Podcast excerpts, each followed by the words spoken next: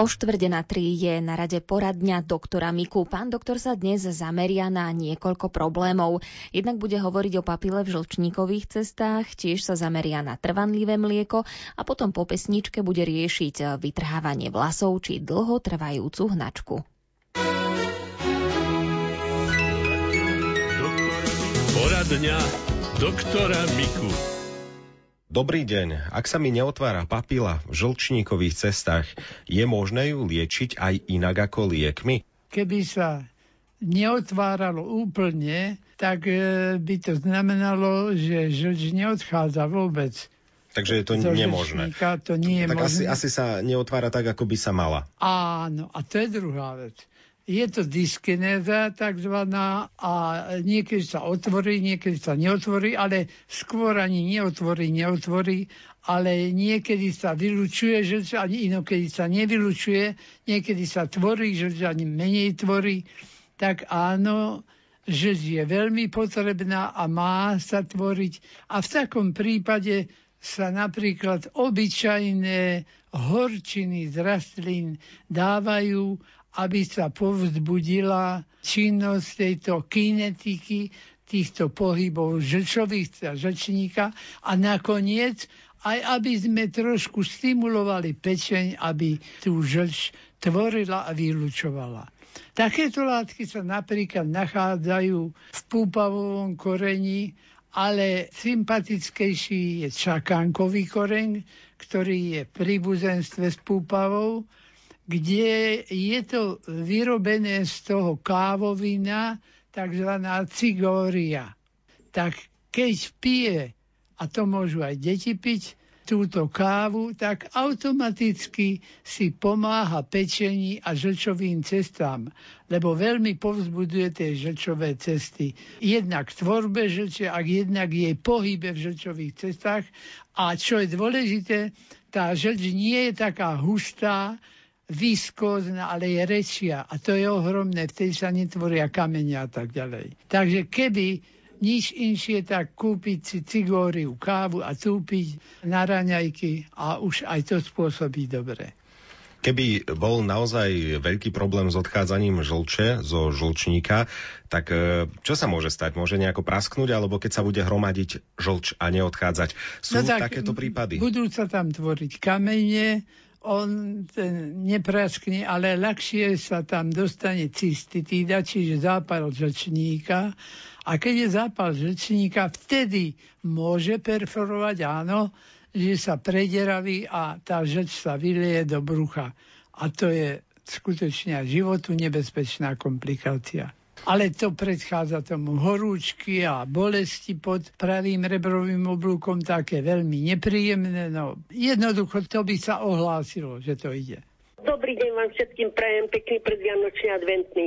Ja ste vás poprosiť za moju sestru. Ona je vo vyššom veku, po 85-ke, nejaké ročke. Ale mám problém ja taký presvedčiť ju a jej deti, že trvanlivé mlieko nie je pre ňu hodné. Odchádzajú jej totiž to klby. Strašne ju bolia nohy. Nevládze chodiť. A ja keď som tam chodí do dediny, ako také družstvo predávať to mlieko. No, nedá sa to porovnať. Ono to mliečko trvanlivé je sladké, ale ja stále tvrdím, že to mlieko nie je hodné a že tie klby ju o to viacej bolia aj budú bolieť, aj odchádzať to. No. A strašne málo papá a ešte aj málo pije. Tak vás, pán doktor, prosím na toto odpovedať. No, tak tam my lekári sme mali dilemu, ktorá sa ale ľahko dala vyriešiť, že najvhodnejšie na dodatok do organizmy vápna je mlieko. Žiadna lepšia potravina neexistuje, kde by ten vápnik bol, aj fosfáty, aj všetko ostatné, čo tam patrí, bol ako mlieku. Jednoducho to je ideálne. Len mlieko normálne nám vysoký obsah tukov. A človekovi už po 60-ke, povedzme, keď má arteriosklerózu, zakazujeme cholesteroly a zakazujeme aj mliečne tuky vo zvýšenej miere. Nie sú mu potrebné. A teraz, on to mlieko nesmierne potrebuje, ale tie mliečne tuky tie by mu mohli sklerózu urýchliť. No tak čo s tým? Veľmi jednoducho to nám vyriešili potravinári, že odstredili to mlieko od tuku a dávajú nám otučnené mlieko. Čiže, aby sme sa rozumeli, do toho mlieka sa nič nepridalo, len ubralo. Ani voda sa tam nepridala, nič, len ten tuk sa tam ubral. Pokiaľ viem, nevedia to odstrániť, alebo nechcú odstrániť viac ako 0,5%, ale to nám stačí, to už tých 0,5% neublíži a vtedy je aj vlhčitý, aj barancelý. Lebo máme tam pre toho pacienta aj staršieho všetky látky, ktoré mu pôsobia na tie zhyby a na tie kosti, ale je tam súčasne aj veľa fosfátov, ktorého nie je nič ubraté. Takže v tomto zmysle nemáme námietky proti tomu trvanlivému mlieku. Nie je žiadne, ktoré by nám zohavili dákými cudzými látkami. Nie je tam nič iné. Vitamíny nám tam nezničia, ale zničia tam baktérie a to trvanlivé mlieko môže vydržať rok, 2 roky. No podľa toho už výrobca tam napíše, dokedy ho môžu konzumovať.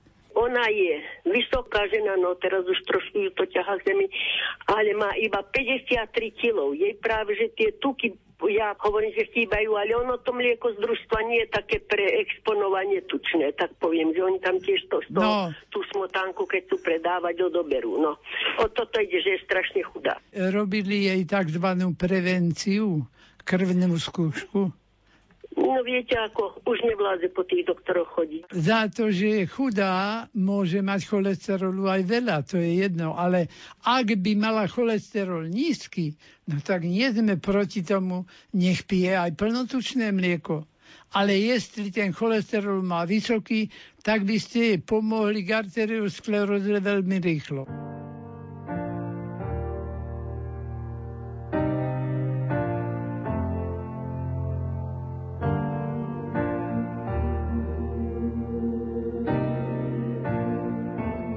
Je to ako keď máš v ráne sol. Je to akoby sa niekto odniesol. Je to ako jed, čo sa to len s nami stalo. Je to ako keď prežívam vo vleku náhod, srdce stále mám živé, tak sa ďalej trápime. Aký je to zvláštny svet, srdce stále mám živé. Aký je to zvláštny pocit, keď ho stláčaš vo dne v noci, srdce stále mám živé. Tak sa ďalej trápime.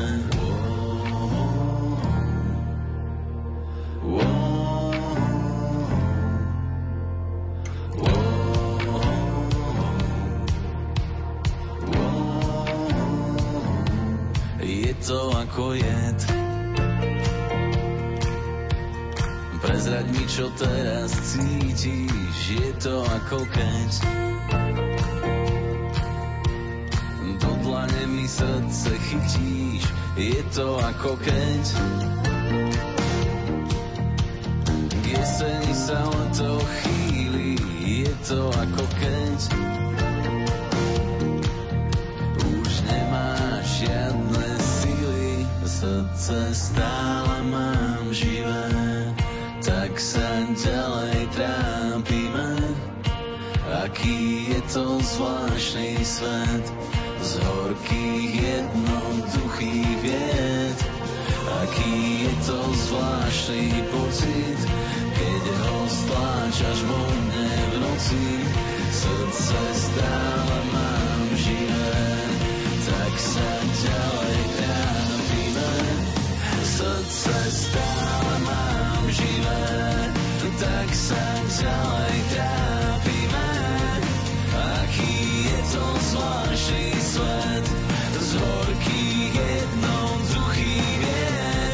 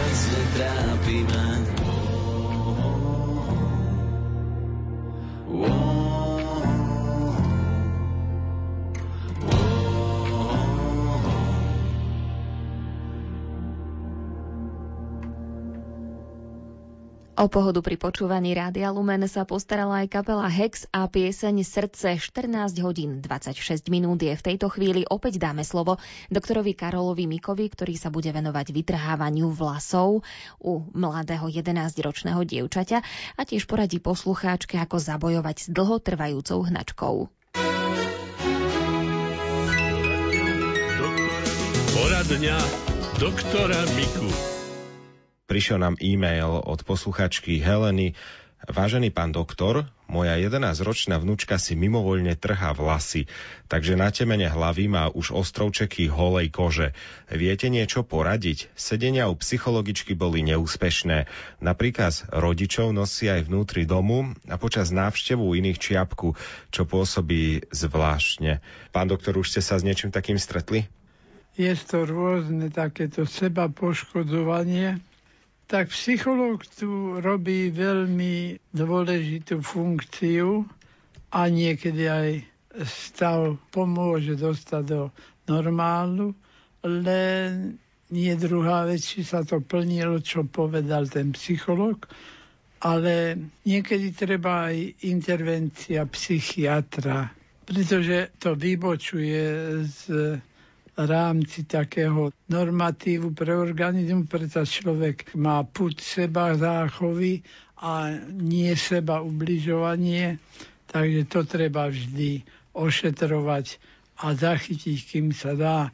Ale niekedy je príčina tohto stavu v kontakte rodičov s deťmi, ak sú príliš tvrdí na to dieťa, alebo jej sa to môže zdať ako bezcitný, aj vtedy sa to môže stávať. Takže to riešenie niekedy treba hľadať nielen pacientovi, ale aj v okolí.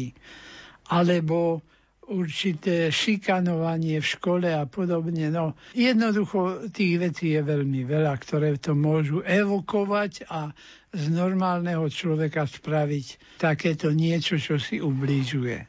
Ja by som chcela sa opýtať, prosím vás, mám od 4. novembra hnačku. Bola som v nemocnici a tam som 4 dní ležala. Napísali mi, že nemám salmonelózu. Potom mi prišlo z dohľadu o zdravotnej starostlivosti, že tá salmonelu som prekonala. Po týchto 2 antibiotikách ešte stále hnačka pretrvala. No... A užívali ste probiotika? Probiotika každý deň 2 beriem. Len treba, povedzme, 2-3 druhy tých probiotík striedať, viete? Ináč poviem, tie baktérie, čo sú v zakysánke, v biokyse, kyslom mlieku, jogurte, tak treba to striedať, aby sa vám dostalo týchto bacilov dosť. Keď zjem, alebo jogurt, alebo vypiem, to no hrozno mám hnačku. No, a robili... Ale už výsledky sú dobré, už salmonela tam není. Ale tá salmonela nerobí tú hnačku, tam musí byť iná príčina. Salmonela je infekcia, ktorá môže spôsobiť aj vysoké teploty a také hyperpyrexie, ale nespôsobuje hnačky len počas choroby, nie potom dlhú dobu. Lebo pacienti majú napríklad, sú bacilonosičmi salmonel a majú to 20 rokov a hnačky nemajú. Takže tam hnačka k tomu ako si neprináleží, no ale musí tam byť aj iná príčina. Ten sám bacil to nevysvetlí.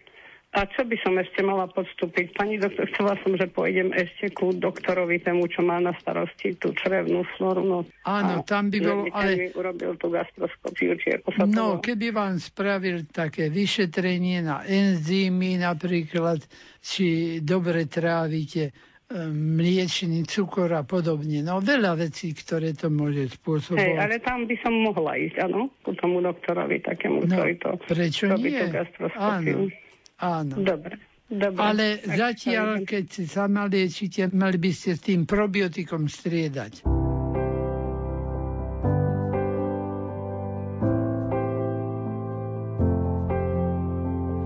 Až jednou půjdeš cestou dlouhou a těžkou,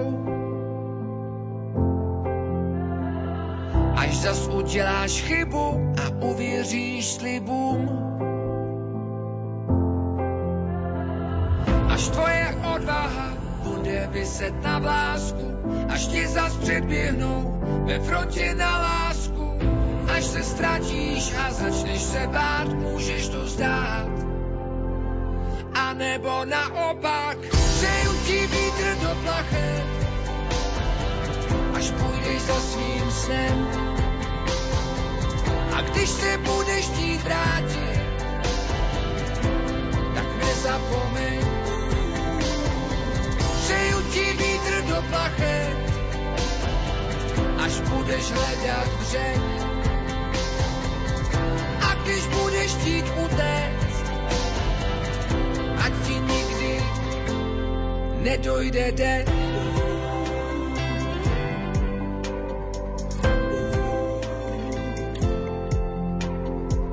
Až jednou půjdeš světem, zimou i létem, ve tvém příběhu změní se chůze do běhu. Až ti zas utáhne obojek u krku, oblečená lež v pravdivém obleku. Až se ztratíš a začneš se bát, můžeš to zdát. A nebo naopak, přeju ti vítr do plachet, až půjdeš za svým snem. A když se budeš chtít vrátit,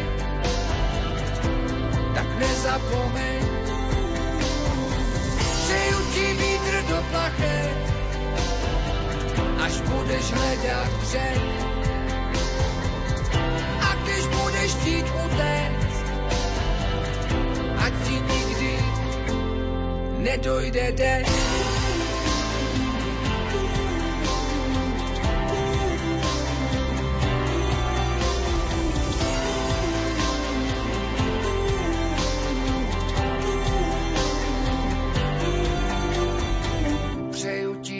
Do plachet, až půjdeš za svým snem.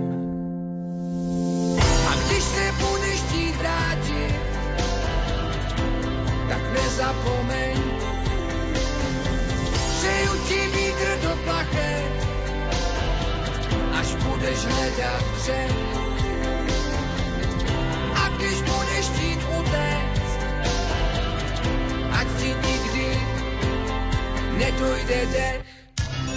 Zo zdravotníctva. Výskumní pracovníci Národného ústavu duševného zdravia v Klecanoch pri Prahe skúmajú psychedeliká v Amazónii. Ich poslednú výpravu, nazvanú Expedícia Neuron, redaktorke Márii Čigášovej priblížil vedec Tomáš Páleníček. Ta expedice Neuron ještě probíhá, ta vlastní velká expedice ještě neproběhla. My jsme byli na několika přípravních cestách a je to expedice, která má za cíl zkoumat účinky ayahuasky, tradičního nápoje kmenů, kteří žijí v Amazonii, a má za cíl je zkoumat právě v té Amazonii. Takže jsme byli v Amazonii ve dvou místech, hlavně teda. Jedno z nich bylo místo, které se jmenuje Santa Rosa do Purus, které v Brazílii a je v podstatě na hranicích Brazílie a Peru a taky kousek od bolivijských hranic. A druhé to místo, kde jsme byli, bylo centrum Mayantojaku, který je kousek od města Pucalpa a je v Peru. Ako ste si vlastne dohodli tú spoluprácu s tamojšími ľuďmi?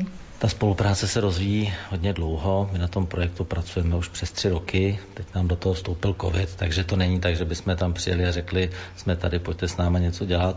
A je to o budování jakési důvěry a vztahu mezi námi a těmi indiány, abychom mohli vůbec něco zrealizovat. Takže je to dlouholetá práce. Není to tak, že bychom tam přijeli a řekli, jsme tady a jdeme měřit. Na té expedici robili jste aj nějaké experimenty? Měli jsme s sebou přístroje, které jsme chtěli otestovat v těch extrémních podmínkách. Jedním z těch cílů té expedice je podívat se, jak vlastně ayahuaska ovlivňuje náš mozek v průběhu té ceremonie a následně i po ní. A k tomu chceme použít právě EEG.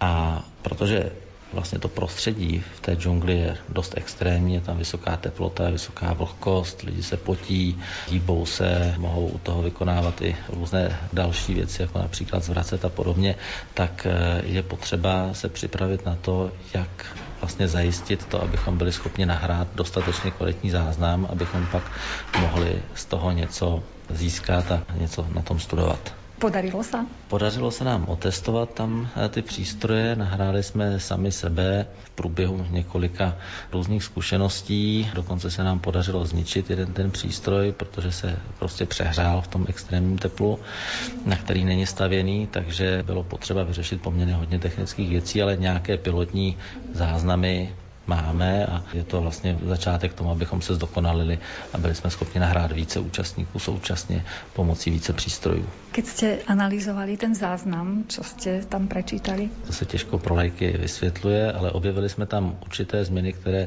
jsou běžně popisovány i po jiných psychedelicích, jako například po psilocybínu nebo po LSD. Ta hlavní změna, která se typicky popisuje, je, že dojde k jakémusi rozpadu základní mozkové aktivity a jejímu zrychlení, řekněme. A to, co jsme ale viděli navíc, bylo to, že po určité době dojde k návratu té mozkové aktivity, která se nám objevuje v klidu, při zavřených očích. A naopak došlo nejenom ke znovu objevení té aktivity, ale došlo ke zvýraznění této základní aktivity. Takže to je úplně nové poznání, které zatím z psychedeliky nikdo nepublikoval, ale samozřejmě otázkou, nakolik je to omezené tím, že je to individuální pozorování a nakolik je to ovlivněné tím, že je to vlastně v průběhu ceremonie, která má nějaký průběh, hraje tam celá řada faktorů roli. Nicméně toto je úplně nové zjištění. Ten rebound, to znovu objevení se a vyšší té základní alfa aktivity. Predpokladám, že tu ayahuasku študujete kvôli tomu, že sa bude dať využiť asi v terapii pre pacientov v Európe, v Čechách, na Slovensku? Je otázka, jestli ayahuaska. V každém případě v tuto chvíli se studují už v té indikaci deprese třeba nebo některých úzkostných poruch jiná psychedelika, zejména hlavně psilocybín. A ta ayahuaska je zajímavá zejména z toho důvodu, že je v podstatě nejrozšířenějším psychedelikem, které se používá stále v tom tradičním kontextu, takže se můžeme učit od těch tradičních kultur, jak vlastně s ní pracují a využít ty poznatky i proto, abychom třeba lépe pracovali s těmi jinými psychedeliky, jako je psilocybín a některá další. A pri akých problémoch psychických môžu pomôcť práve tieto látky? Nejčastěji se studují v souvislosti s léčbou deprese, některých úzkostných stavů a závislostí.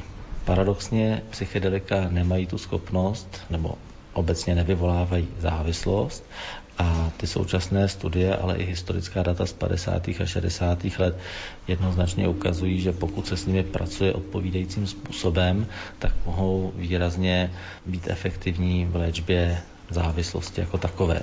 A to v kontextu toho, že v současné chvíli pro léčbu závislosti prakticky nemáme žádné léky, které by cílily vyloženě na tu závislost, a zdá se, že ta psychedelika asistovaná terapie by mohla být jednou z cest, která má poměrně vysokou účinnost v té léčbě, výrazně vyšší než ty standardní postupy.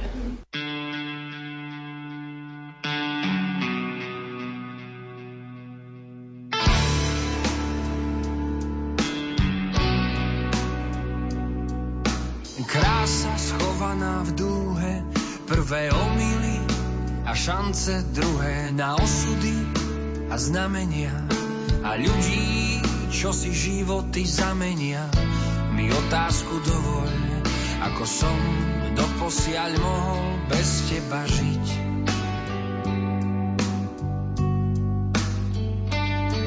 Máš otázky, nemám odpovede. Chceš svetlo, tak to nechajme vedieť. Sú mnohí ako my, čo pod meni štiepia atómy. Tak mi otázku do